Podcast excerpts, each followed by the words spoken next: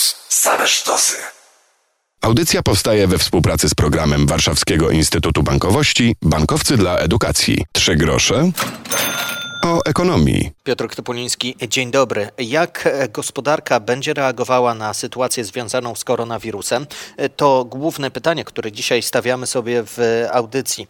Rozmawiać będziemy o tym, jak powinniśmy zachowywać się w związku z tym, co w tym momencie się dzieje, co mówią nam politycy i kto zyskuje, a kto traci na tej sytuacji. Kto traci, to wydaje mi się jest dosyć widoczne, ale są i tacy, którzy w obecnej sytuacji mogą swój biznes rozwinąć. Ale wszystko to będzie nam tłumaczył dr Błażej Podgórski, kierownik Laboratorium Finansowego Bloomberga w Akademii Leona Koźmińskiego.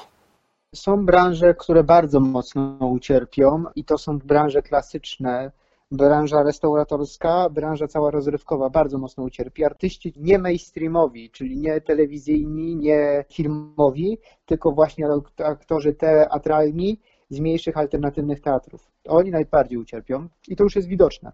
Natomiast generalnie tutaj trzeba się zastanowić, co się stanie z przedsiębiorcami. Na pewno przebuduje się zupełnie rynek pracy, bo po całej sytuacji z koronawirusem ludzie nie będą zainteresowani umowami śmieciowymi. Wiele osób właśnie z branży gastronomicznej, kelnerzy, barmani, ale również też artystów, aktorzy teatralni zostali bez grosza. Jeżeli nie mieli swoich oszczędności, to w tym momencie zostali w dość ciężkiej sytuacji. Pytanie zasadnicze, na ile rząd da tym branżom wsparcie. Jeżeli rząd wspomoże firmy w postaci właśnie ZUS-u, tak, bo to jest najgorsze odciążenie, które będzie dla przedsiębiorców, bo nie chodzi o podatek, o odroczenie podatku, tylko chodzi przede wszystkim o ZUS, który jest kosztem wynikającym z kosztów pracy, kiedy ona nawet nie jest świadczona. Jeżeli rząd przejmie to obciążenie w postaci ZUS-u na siebie, to to będzie wyratowało przedsiębiorców w znacznym stopniu. Jeżeli przejmie takie obciążenie jak na przykład czynsze od części tych przedsiębiorców, albo w jakiś sposób te czynsze zostaną umorzone, tak, albo chociaż zwolnione nawet z podatku VAT, to też ta branża odczuje to w sposób pozytywny. Natomiast odroczenie ZUS-u w postaci tego, że za dzisiaj nie zapłacicie, ale zapłacicie za 3 miesiące albo za 6 miesięcy, nie jest najlepszym pomysłem, bo tak naprawdę to powoduje, że nie zapłacę 2000 dziś, tylko zapłacę 6000 za 3 miesiące, czyli to jest żadna I, różnica. I skąd wziąć te pieniądze? Tarcza antykryzysowa to jest jedno z rozwiązań, które e, przedstawili premier, przedstawił e, także rozwiązania swoje prezes Narodowego Banku Polskiego. Prezes NBP tu ze spokojem mówi, że system bankowy jest stabilny, że po kasy z bankomatu to nie trzeba iść, a koronawirus to nie wojna.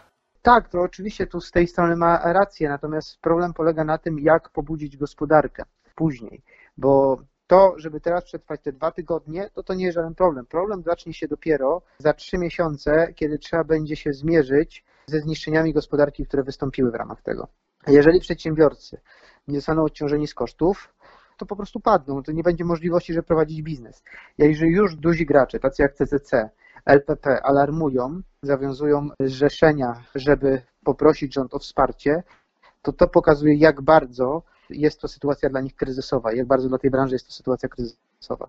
Przed chwilą rozmawialiśmy o tym, w jakiej sytuacji są przedsiębiorcy, a teraz przejdę do naszych portfeli. W niektórych pojawiła się niepewność, niektórzy stanęli w kolejce do bankomatów, niektórzy się zastanawiają, czy teraz płacić rachunki, póki pieniądze mamy, czy może się lepiej wstrzymać te dwa tygodnie czy miesiąc, by zobaczyć, w jakiej sytuacji będziemy. Jak powinniśmy się w tym momencie zachowywać z rachunkami, ze spłatami kredytów? Na pewno to wiemy ze swojej strony. Większość spraw najlepiej jest załatwić przez internet bez wychodzenia z domu. Do tego też zachęcają banki, ale co z rachunkami i tą listą, która rośnie?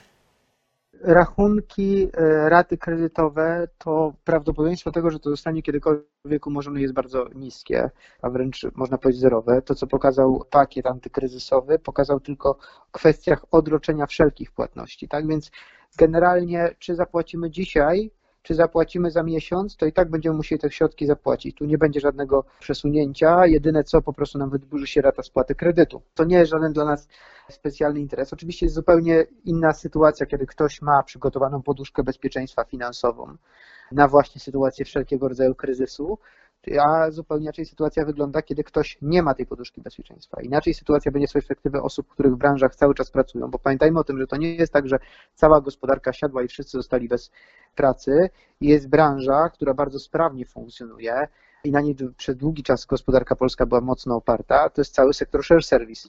I on, jakbyśmy zwrócili uwagę na to, co się dzieje, to te firmy pracują e, w zasadzie na podwójnych obrotach i nawet zastanawiają się o zwiększeniu ilości osób zatrudnionych, co dzięki osłabieniu złotówki jeszcze powoduje, że te centra są e, lepszą alternatywą dla lokowania ich w Polsce.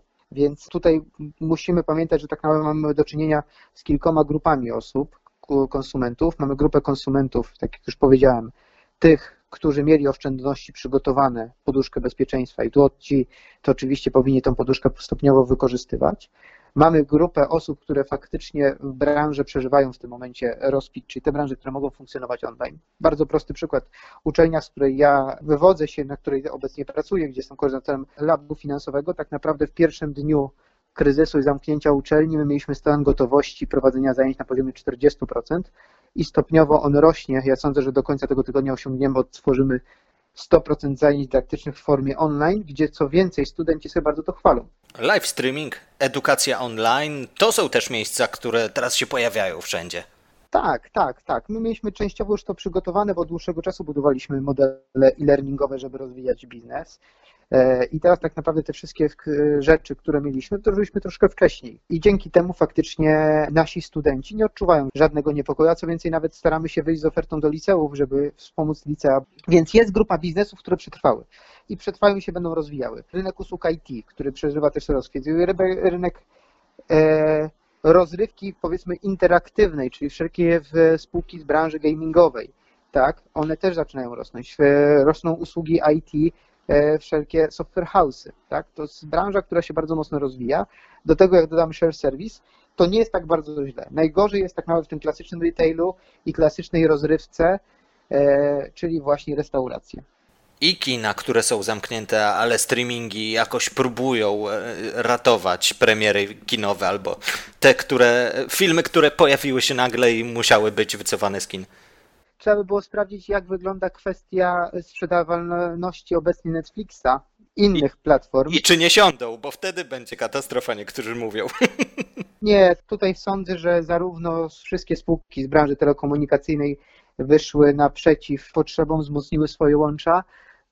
Co więcej, ja od swojego operatora w dniu wczorajszym dostałem informację, że możemy zwiększyć limit internetu, choć i tak limit mam nielimitowany, bo jestem w strefie poza limitem ale powiedz, do, dorzucił mi dodatkowe limity w razie czego, więc tutaj bym się o to nie bał, że to siądzie zupełnie. Więc to na pewno przebuduje naszą gospodarkę. Zapytam o y, wątek cyberbezpieczeństwa, bo mm, ja jestem tego świadomy, żeby nie w każdą wiadomość klikać, ale mam wrażenie, że mm, część naszych rodziców czy dziadków korzystających z internetu, zwłaszcza teraz, gdy temat koronawirusa jest y, dość gorący, mm, patrzą y, na to, co jest wrzucane gdzieś w media społecznościowe, albo na maile, albo SMS-y, które zachęcają do tego, żeby przelać 100 zł, no bo sytuacja jest coraz poważniejsza. Niebezpieczeństwa czyhają i w w tej sferze gospodarki chyba też warto być nieco bardziej świadomym. To znaczy, no to jest kwestia świadomości społecznej, która była od dłuższego czasu budowana i próba budowania, że tak naprawdę patrzymy tylko w te e, rzeczy, korzystamy z tych kanałów, które do tej pory sprawdziliśmy. Wszelkie właśnie SMS-y, takie właśnie o przelaniu pieniędzy z uwagi na to, czy odebraniu 70 zł z konta, czy 100 zł, to co się pojawiało, no to oczywiście są firmy, które próbują na ogólnej tragedii zarobić. No i tutaj tak naprawdę stoi poważne wyzwanie przed państwem, bo państwo może takie firmy spróbować, że tak powiem, nałożyć na nie różnego rodzaju sankcje. To bym pozostawił cyberbezpieczeństwo, jeszcze wsparcie takiego właśnie wykorzystywania, pozostawiłbym kwestię państwa, bo tutaj tak naprawdę państwo nie zatrzymało się. Zatrzymał się tylko klasyczny retail i zatrzymały się tylko restauracje. Wszystko inne funkcjonuje. To jeszcze jeden problem, to co właśnie chciałem wspomnieć, wynikający właśnie z kwestii zamknięcia szkół, to rodzice, którzy pracują w branżach, w których mogą być wykonywana praca z domu, to nie dość to, że muszą wykonywać pracę z domu, to jeszcze tak naprawdę dostali dodatkowy obowiązek opieki nad dzieckiem. A to są bomby energetyczne. I to jest dość, dość poważny problem. I tutaj powiem się trochę pochwalę jako uczelnia, bo jako uczelnia przygotowaliśmy jeszcze jedną bardzo fajną inicjatywę, między innymi Koźmiński Online, wykłady dla licealistów, które prowadzimy codziennie e, od 45 minut do godziny prowadzimy wykłady dla licealistów. One są tutaj za darmo. Każdy licealista może się dzwonić, odszukać nas na Facebooku Koźmiński Online i skorzystać z wykładów, które pokazują, jak będzie wyglądało w przyszłości zajęcia, tak, przyzwyczaić się, jak zajęcia są prowadzone, też o pewnych problemach, które ich interesują.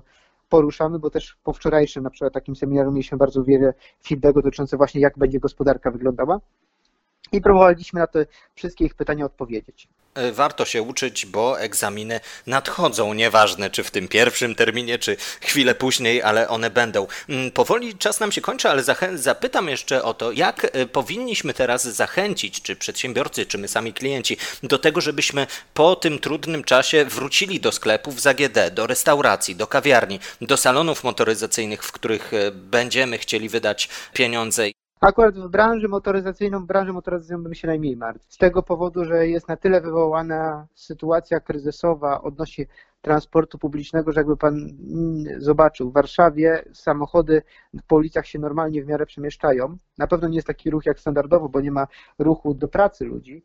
Natomiast komunikacja miejska świeci pustkami.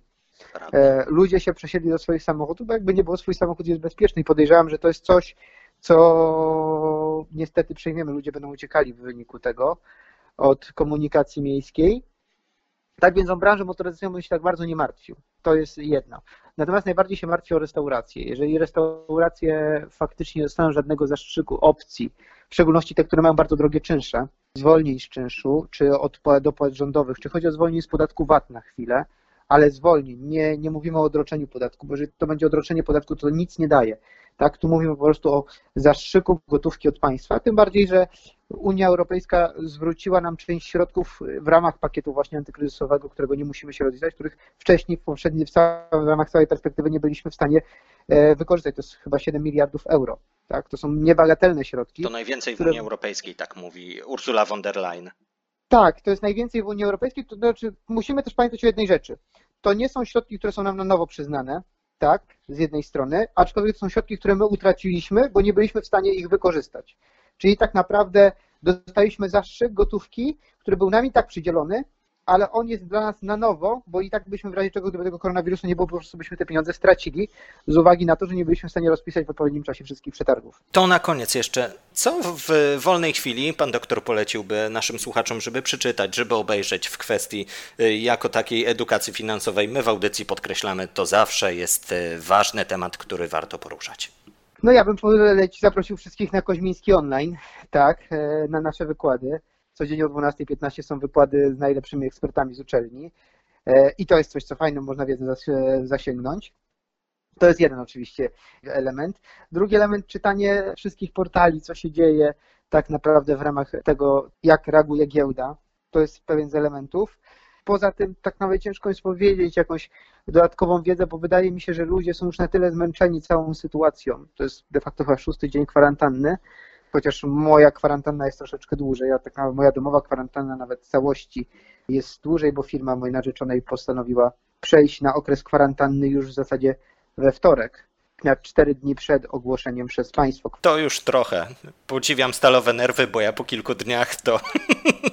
Moja firma przeszła na kwarantannę w zasadzie w środę, uczelnia przeszła na kwarantannę, bo we wtorek rektor zdecydował o zamknięciu uczelni, Jasne. E, jeszcze przed decyzją ministra szkolnictwa wyższego a w czwartek mieliśmy już przygotowane, rozpoczęliśmy zajęcia o 8.30 w trybie online, gdzie mieliśmy frekwencję studentów na poziomie 70% w takich tych zajęciach. O, to czasem więcej na tych zajęciach online studentów jest niż e, w normalnej sali lekcyjnej. No, można tak powiedzieć, chociaż u nas to jest troszeczkę inaczej, bo nasz Wiadomo. biznes jest trochę inny jako uczelniany z uwagi na to, że uczelnia jest uczelnią prywatną, studenci płacą dość dużo za nią, w związku z tym są przywiązani do tego, że jednak jak zapłacili, to chcą z tego skorzystać i faktycznie są związani z tym wszystkim, tak, i ich to interesuje. Wybierają raczej świadomie to, a nie na tej zasadzie, żeby po prostu mieć e, status studenta, tak bym powiedział. Nie dajmy się. Czytajmy, oglądajmy, słuchajmy, radzi dr Błażej Podgórski, kierownik Laboratorium Finansowego Bloomberga w Akademii Leona Kośmińskiego.